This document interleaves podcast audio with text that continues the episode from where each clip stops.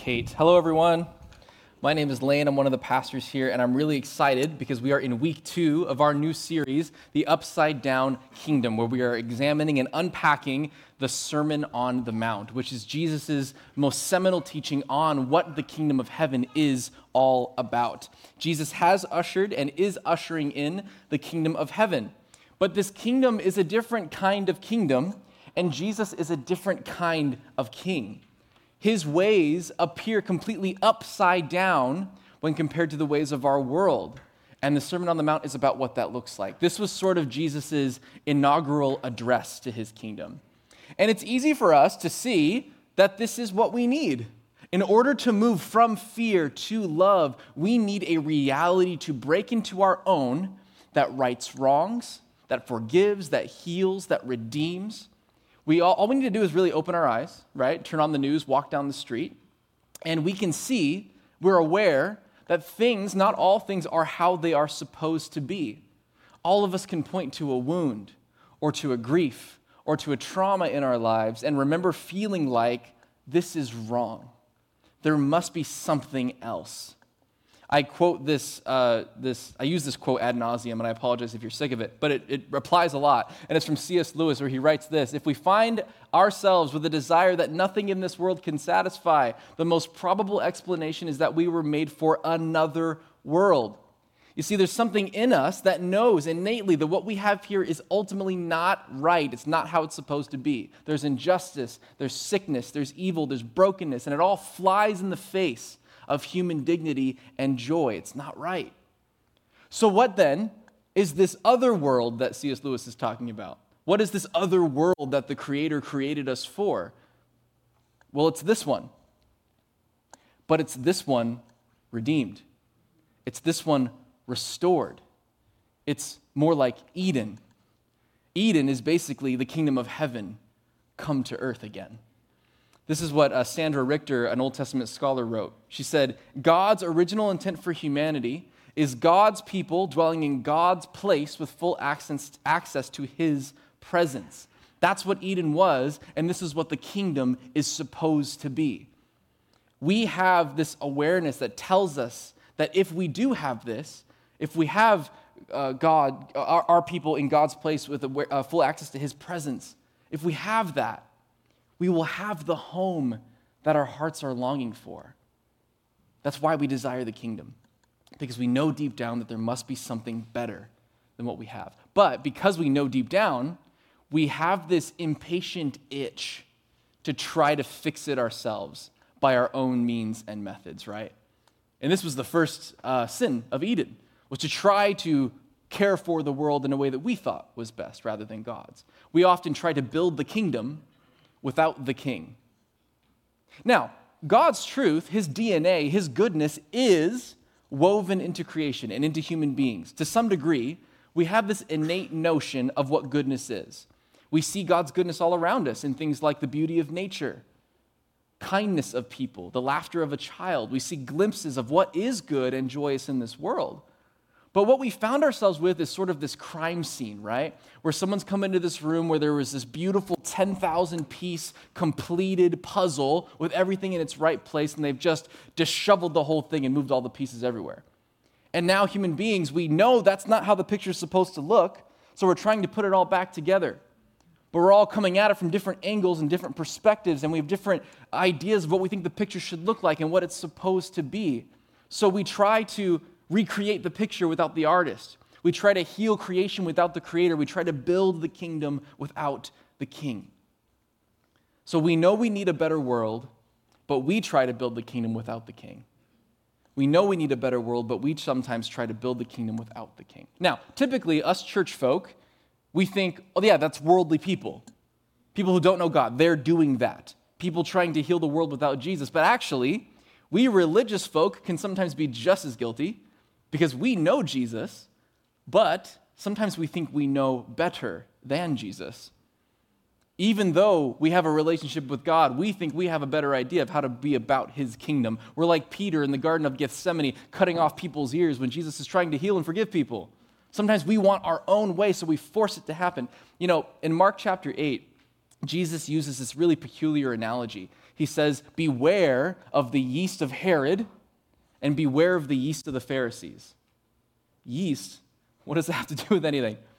Well, if you notice, what we use for our communion, this is matzah. This is unleavened bread. This is bread without yeast. This is what the Hebrew people used to celebrate the Lord's Supper of Passover. And the reason why there was no yeast was because yeast represented influence from pagan and outside cultures. Israel was supposed to be set apart, holy and pure, like the bread, without yeast. So the influence of Egyptian paganism, of the Babylonians, the Assyrians, they were not supposed to interfere with what God was trying to do in Israel. So Jesus is saying, hey, beware of the yeast of Herod, of Rome, of worldly influences, yes, but also beware of the yeast of the Pharisees. Beware of the yeast of religion without relationship. Beware of the yeast of practice without presence. There are two kinds of kingdoms that we try to build. The first is a kingdom of religion. These are kingdoms that are built without the king, kingdoms that are often built on moralism or behavioral management. It's built on self-righteousness rather than Christ's righteousness. It's filled with hypocrisy, people running around with planks in their eyes, trying to pick the specks out of other people's eyes, right? Or we try to build a kingdom that is of the empire of Herod, where might makes right. Whether it's hard or soft power, we have the power to build what we want. And it's built on hubris. The self becomes the object of our worship. And it's selfish. It's bent on self-preservation, trying to overcome others in order to elevate myself. But Jesus is building a kingdom that is different.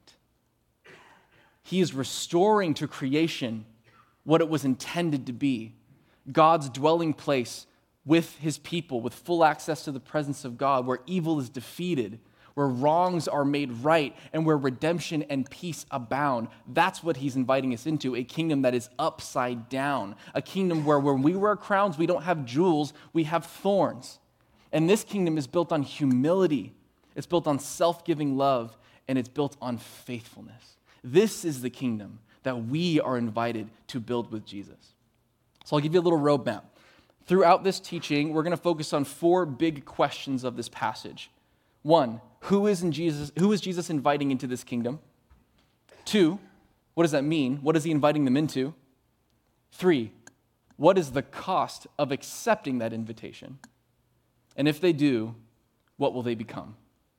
Those are the four questions we're gonna kind of unpack together. And our time today is going to be a little different. It's going to be part sermon, part prayer practice, where after each of the Beatitudes that we kind of dive into, I'm going to give you some space to pray and to reflect with God on these things. Now, these Beatitudes, these blessings, this passage of Scripture is deeply profound. You could spend the rest of your life reflecting on these things and unpacking them and still not grasp them. So just know the 30 seconds that I'm going to give you to pray about it will not be enough. Take them into your week. Take them into this whole series. Take them into this time as we prepare for Christmas. It's coming. Prepare your hearts and minds to receive what this kingdom will be, to receive what Jesus is trying to give us. All right? So if you have a journal, if you take notes on your phone, now is the time. Let's pray. Holy Spirit, we invite you into this room. We invite you into the hearts and minds of everyone here as we breathe in. We breathe in your presence. We breathe out anxiety. We breathe out fear. We breathe out burden, and we ask that in this space, it would be sacred, that we would receive from you what you want to give to us, that we would be transformed in your love, that we would move from fear and into your love. In your name we pray. Amen. All right, so first question, who is Jesus inviting? Who is he talking to in this sermon? Well, the short answer is the poor. He's talking to the poor. When Jesus gives his inaugural address of his kingdom, he doesn't gather the 1%. He doesn't gather an exclusive guest list of generous donors who can give to his campaign. He doesn't get sponsors like NordVPN or BetterHelp or Manscaped or whatever. He doesn't gather, if you know, you know. He doesn't gather people of clout and influence who can help bolster his reputation. That's not what he does. He spends the first opening chapter of his ministry and his kingdom with the poor, with the ordinary, with the everyday, with the oppressed. In this version of the Beatitudes, it says, blessed are the poor in spirit, and that's profound in its own way. We're going to unpack that. But in Luke's version of this teaching, it just says, blessed are the poor. An important aspect of the messianic hope and the messianic promise was good news to the poor. We're going to reference Isaiah a lot. Isaiah has a lot of messianic prophecies in them. In Isaiah 61, it says, "The Spirit of the Sovereign Lord is on me because the Lord has anointed me to proclaim good news to the poor. He has sent me to bind up the brokenhearted, to proclaim freedom for the captives, to release darkness for the prisoners." The Messiah chose to reveal himself to the Jews at a time of deep oppression. These are the people to whom God is giving his kingdom. Oppressed people, struggling people, discouraged people, people who perhaps feel that they have lost their saltiness, that they've lost their flavor, that maybe their light has been hidden under a bowl. It's been 400 years since their God has spoken through their prophets. They've watched their government be conquered again and again and again, and they're wondering, where is this Messiah? So the teachers of the law and the Pharisees are like, maybe if we just be good enough for God, we can earn the promise. They're in survival mode. They're just trying to make it. These are the people whom Jesus decides to recruit for his kingdom and his ministry. They are number one. So Jesus, he's been healing people. He's been casting out demons. He's been telling people to repent because the kingdom of heaven is at hand. And they're amazed at what Jesus is able to do. He's able to heal people who've been crippled their whole lives. He's casting out demons. He's preaching as someone who has this crazy authority. So a lot of people are hearing about this Messiah, potentially, and they want to come and know more about him. So what is Jesus inviting the poor, the ordinary, the oppressed? What is he inviting them into? Well, once they've assembled and they're ready to hear, right? What is this kingdom all about, Jesus? What are you talking about? What's it going to be like? What sort of king are you? It says when Jesus saw the crowds, he went up on a mountainside and sat down. We kind of read this. It took me about 17 minutes to recite it last week. But what a lot of people think is actually this was days worth of teaching. And what we have in the Gospels is actually bullet points. So what is he inviting them into in this teaching? First, he invites them into the Beatitudes. The Beatitudes. What a weird word. What does that mean? It basically translates to supreme blessings. When Matthew recalls the teachings of Jesus, he recalls that Jesus is blessing the people. He's blessing the crowds. This word blessed is interesting. We see this idea in the wisdom literature, like in the Proverbs. And in this context, to speak a blessing over somebody was really profound. It was what it meant on the surface, like, you know, blessed are you, congratulations to you, joy and gladness to you for, etc. Yes, it does mean that. But also to be blessed in the Hebrew imagination was to receive shalom. Shalom meaning the right standing of relationship between us and God and us and one another. So when someone says, blessed are you who, it does mean congratulations, joy to you, gladness to you, but it also means shalom be upon you who. Blessing carried a lot of weight. When we say God bless you, when someone sneezes as a social grace, that's not what this was. For someone to bless someone else was profound. Now, we're going to go through each of these blessings later, but one of the things that Jesus' followers probably wanted to know about these blessings was the timing. Okay, Jesus, you're saying, blessed are those who, awesome. Do you mean like now? Do you mean later? Is this a Jeremiah thing? Are you talking about like our descendants will be blessed and we have to suffer? Like, what are you talking about? When is this going to happen? Is it when you restore Jerusalem to the city that it's supposed to be? What does it mean? And this is where we have the gift and the privilege of hindsight, where we get to have a little more nuance in our theology. But this term, when Jesus was saying the kingdom of heaven is at hand, this term at hand has been heavily debated. The question is, what does at hand mean? Does it mean that the kingdom of heaven is here right now, or does it mean that it's coming soon? And actually, I think the answer is yes. Yes. Jesus is declaring that this is going to happen one day, fully, but it is happening now, that those who mourn will be comforted today, but that also there will be an ultimate comfort which does away with any reasons you have to mourn in the first place. You will be comforted now in your grieving and in your mourning, and one day there will be no more sea, every tear and grief will be wiped away forever. The kingdom of heaven is now, and it's not yet, and it's one day. Okay, so these blessings, these Beatitudes, they're going to happen now and one day, but what are they exactly, these Beatitudes? Are they gifts that we have no power to give ourselves, that we get blessed with? Or are they invitations of the kind of people Jesus wants us to become to participate in his kingdom? Again, I think the answer is yes. They are gifts and they are invitations. They are things that we could never, we are powerless to give ourselves, and they are also invitations that we are empowered to step into as we follow him. They are both at the same time. We are welcomed into the kingdom of heaven freely, and we are empowered to embody the kingdom of heaven freely. So, let's unpack these blessings, and honestly, we could do a whole sermon series on just the Beatitudes, but we're not. So, reflect on these things, pray on these things as we go, and continue to reflect and to pray on them in your life, and especially this week. Okay, so who's blessed first? The poor in spirit. Are these folks materially poor?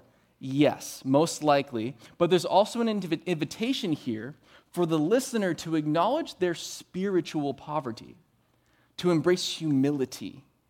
There's an acknowledgement that we have a need for God, a heart that is repentant, right? The theologian and scholar D.A. Carson said, "To be poor in spirit is not to lack courage, but to acknowledge spiritual bankruptcy. It confesses one's unworthiness before God and utter dependence on him." Friends, this is really crucial.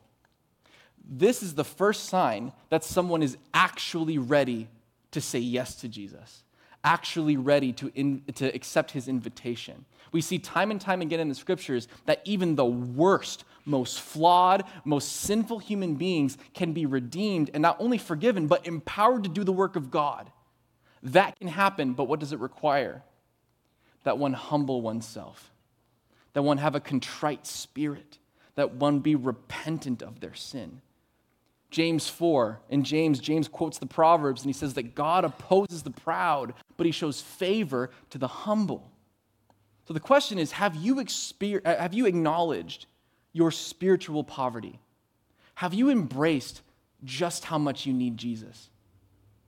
And if you are materially poor, if you feel that you have nothing to offer the world, have you accepted the truth that Christ has chosen you to be his agent?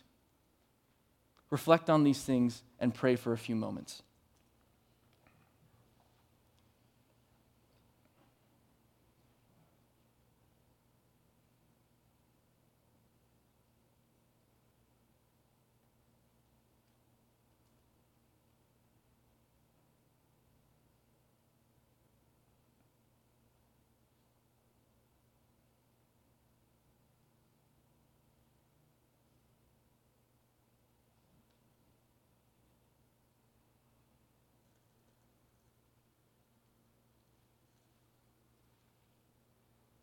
The next blessing is, "Blessed are those who mourn, for they will be comforted."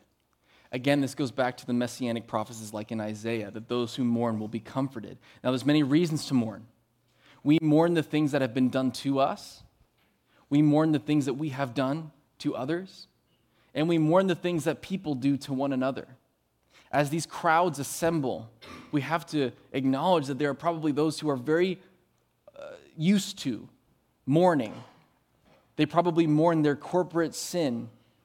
There's mourning over the state of Israel, conquered and oppressed. There's mourning over, like us, their individual brokenness. But Jesus came to bring good news to those who mourn, that he is here to forgive and to heal.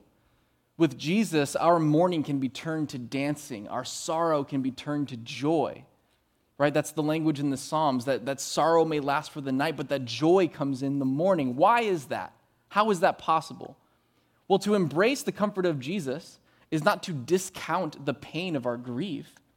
It's simply to embrace the truth that pain is not the end. It's not the end of the book. It's not the final chord in the song. When Jesus raises Lazarus from the dead, he weeps over his fallen friend, and he resurrects him back to life in the next moments. Although I may mourn today, I take comfort in knowing that I serve a Savior who has transformed that punctuation mark at the end of death from a period into a comma, that it is not the end of the story, that any sin, any regret, any loss or pain that I experience when it comes to the kingdom, when it comes to Jesus, there is hope. There is resurrection for these things. So our question today is, where do you need comfort in your mourning? Is there a sin that you won't forgive yourself for? Is there a loss that you can't seem to let go of? Is there a trauma that still tries to control you? Let's pray together and ask the Lord to comfort us in our mourning.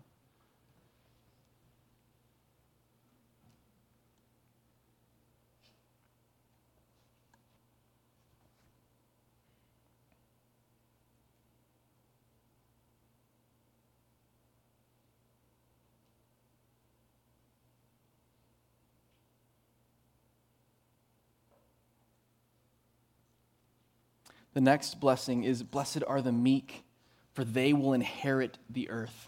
What is meekness? Meekness basically means gentleness and self-restraint or self-control. Now, there was this thought that those who will inherit the land of Israel will be God's chosen people, that if they're faithful, that they will inherit the promised land. Jesus takes this another level up, and he says, hey, if you practice gentleness, if you practice self-restraint, not only will I give you Israel, I'm going to allow you to inherit the entire earth. This is bringing us back to our Eden mandate, that we get to be fulfilled in our original purpose. But he says if you're going to inherit the earth, if you're going to fulfill that Eden mandate, you have to do it my way. You have to be gentle. You have to restrain yourself from doing things the way that you want to do them. He says when someone slaps you on the right cheek, slap them back. No. When someone slaps you on the right cheek, though you may want to jump them, turn to them the other cheek also. When someone forces you to go 1 mile, you go 2. The way to the kingdom is different than what we would want to do instinctually. It's slower, it's more difficult, it requires more self-control, but it is infinitely better. It requires meekness. It requires that we practice restraint, that we hold back when we have a right to retaliate, that we serve even when we'd rather be served. So let's take some time to reflect. Where does Jesus desire for you to have more meekness in your life? In what ways are you doing things your way and not his because they're just easier or faster? Take time to pray and reflect.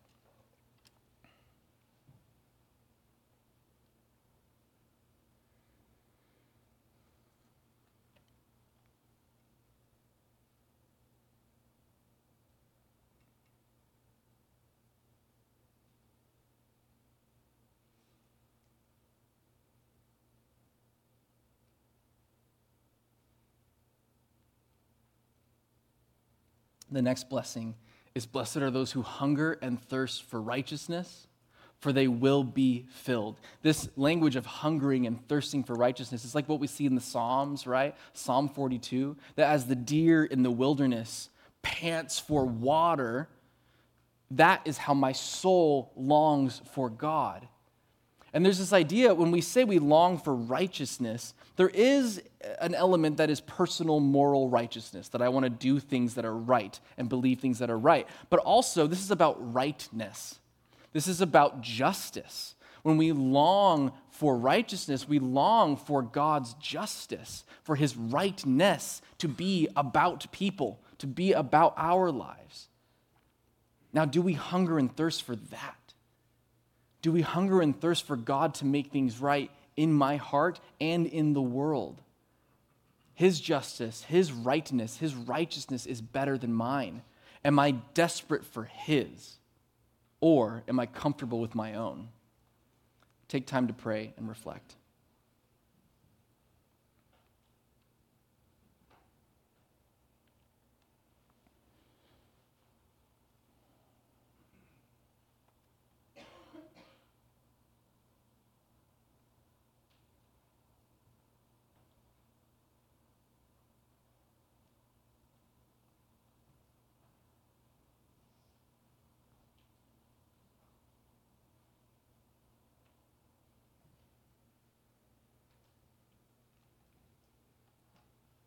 Then Jesus said, Blessed are the merciful, for they will be shown mercy. What is mercy? Remember, we say this prayer about once a month around here, Lord, have mercy. Mercy is associated with olive oil. Olive oil is associated with healing. It's associated with a symbol of peace, and it's associated with the fuel for lamps. It's light. When we bring mercy, we're moving in ways that heal, in ways that bring peace, in ways that bring light. Now, Jesus says, blessed are those who do that for others, for they will be shown mercy. Does he mean that we're going to be shown mercy by others? Sometimes. But let's be honest, a lot of the time not. A lot of the time when we show mercy, we don't get repaid that mercy. A lot of times when we get shown mercy, others will actually take advantage over us, the way they took advantage over Jesus. But here's what's really important. If we're seeking the mercy of man, our mercy will always be an exchange. I can do good and justice for you in your life if you can do good and justice for me in mine. But the mercy of God's kingdom says, I will show mercy because I want to honor God. And mercy from God is better than mercy from man. Are you eager to show mercy? Do you seek to heal and to bring light and to bring peace on others, even when they don't deserve it and even when you know they won't give it back? Take time to pray and reflect.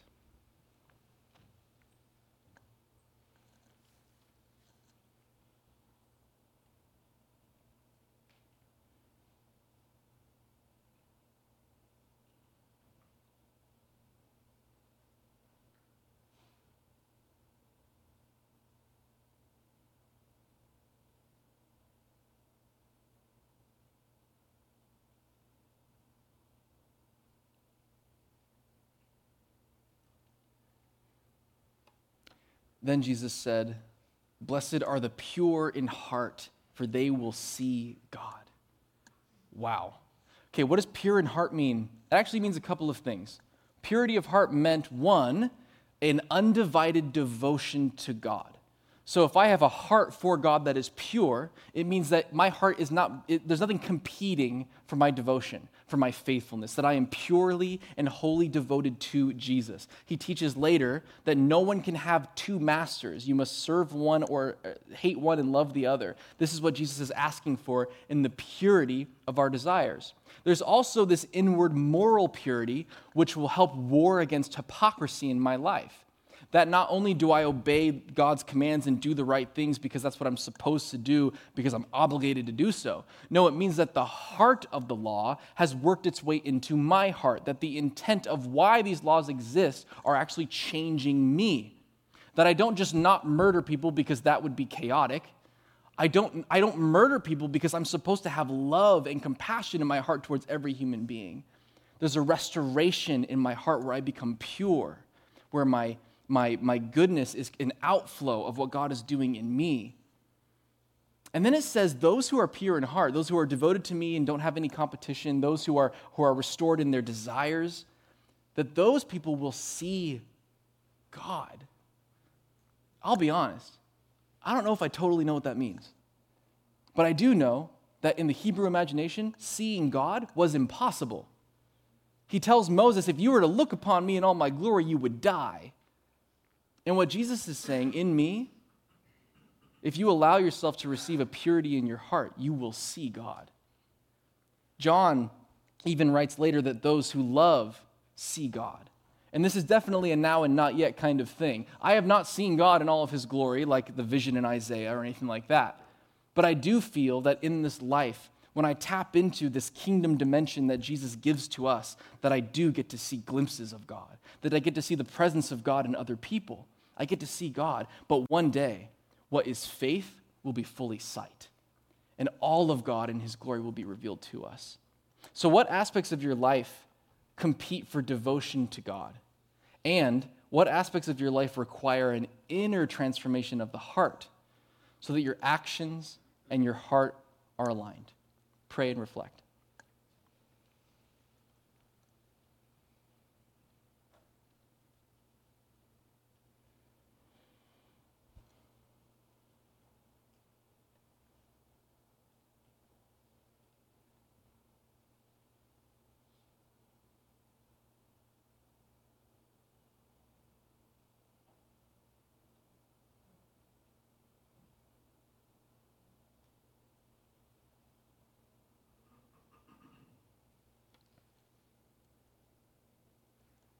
Jesus then says, "Blessed are the peacemakers, for they will be called children of God."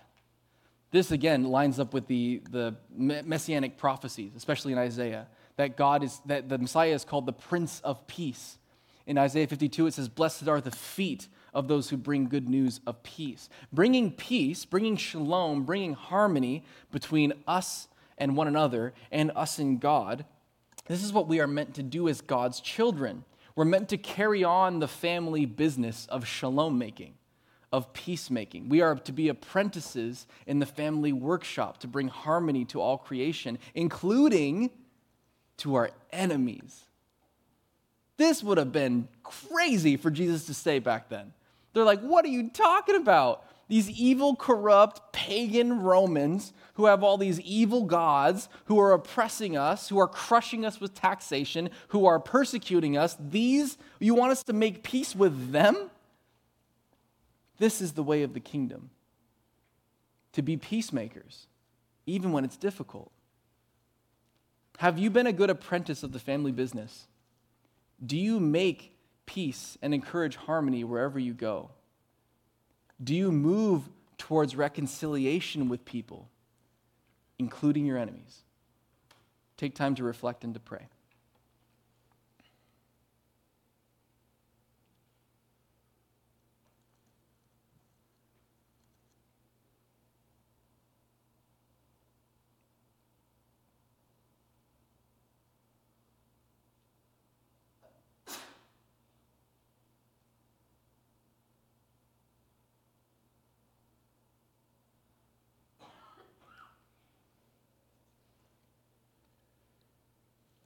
And now, Jesus turns from peacemaking to persecution. Interesting. The things that Jesus is asking his followers to do will not make a person popular. As humble peacemaking is one of our core values here, we'll be doing a whole series on that, by the way, when we come election season, so get ready for that. I'm serious.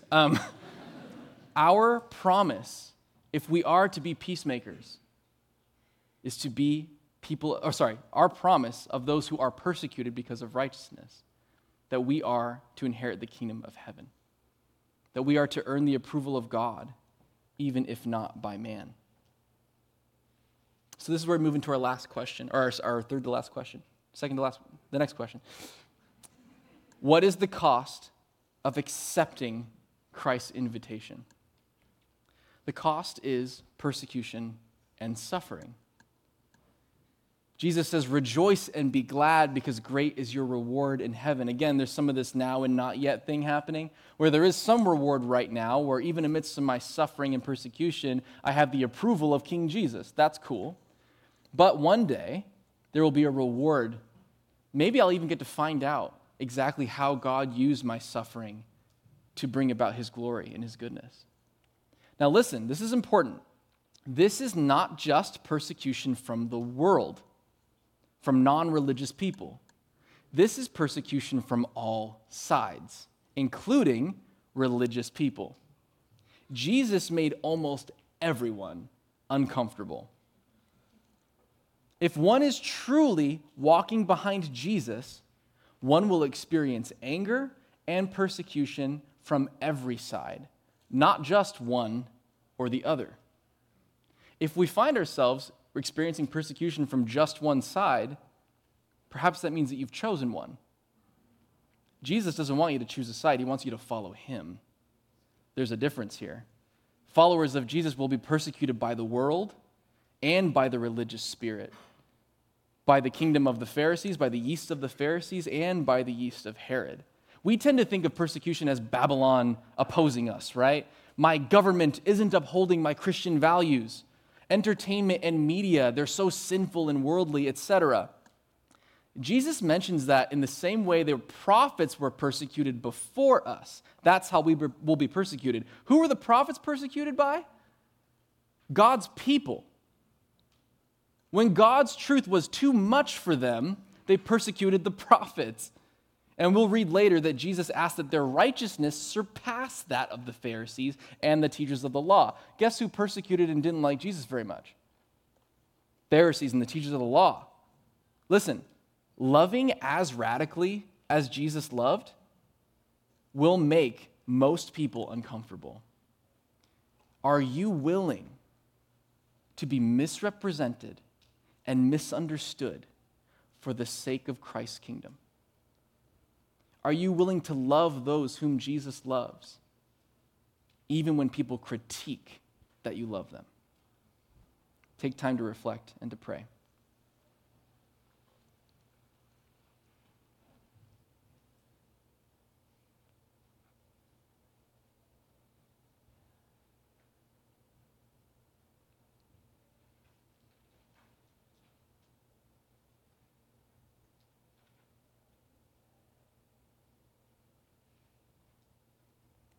Our last question. If we accept this invitation, if we accept the cost of accepting that invitation, what will we become? The answer is salt and light. Listen, salt and light, this is who we are. But often we forget who we were made to be. Why salt? Well, salt was actually a very valuable commodity in the ancient world. We actually get the phrase, a man worth his salt, because soldiers were sometimes paid in salt because of their great value. Salt had a medicinal value. They used it for healing purposes. Salt was also obviously a seasoning. It gave flavor to food. It made things worth eating. And it preserved meat products. It preserved things from going bad. You would cover it in salt. But Jesus is talking to people who perhaps feel like they've lost their saltiness, who've lost their flavor, who've lost their fervor for life, who have lost their ability to heal, who've grown weary of preserving the good in this world. Do you resonate with that? I have to tell you, sometimes I feel like I've lost my flavor. Sometimes I feel like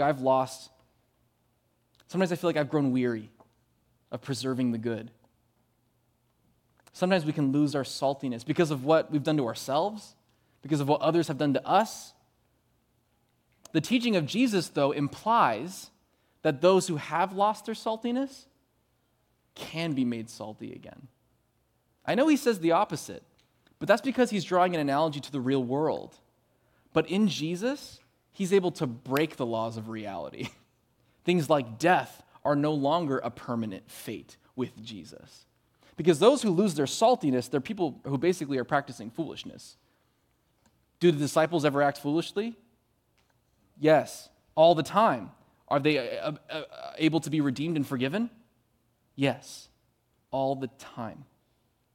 If you feel like you've lost your sense of purpose, if you feel like you've lost your flavor, if you feel like you have grown weary, guess what? Jesus has the ability to restore us. That's not the end of the story. Do not give in to that false story. Jesus wants to restore you, because he says we are the light of the world. Light of the world. This is not a difficult metaphor. We are meant to bring light to the darkness, to reveal, to bring clarity, and to guide, to be revealed from under the bowl, to shine in the darkness. Like it says in Isaiah, again, in the land of deep darkness, a light has shone. Light is what it does, and it is what it is. There is no distinction. We'll get a little physics, science is what I'm trying to say. There's science behind this that they were not aware of back then, but we're aware of now, and I think it's kind of cool. Light is both a particle and a wave. It is both things at the same time. It cannot be one without the other. If light is light, it shines. If it's shining, it's light. That is how we are. Again and again throughout the scriptures, we hear these words that we must not only practice God's commands, but we must also know Jesus. And it's not enough just to know Jesus, but we have to put those things into practice, that faith without works is dead. When we are restored to who we were created to be, we are light. We are people who cannot help but shine, because that is who and what we are. You do not have a choice in bringing light to the darkness if you are in Jesus. That is simply what you do. You are a human being, and in that being, you cannot help but shine. So my question is, have you lost your saltiness? Have you hidden your light? The invitation for us is to step out of that fear, to step out of that shame, to take courage, and to walk with Jesus. When we walk with Jesus, we receive all these blessings that we've reflected on, that there is nothing of pain or brokenness that can't be healed and restored, that there is nothing that we need to be done that can't be done in the power of Jesus. That is what he's inviting us into.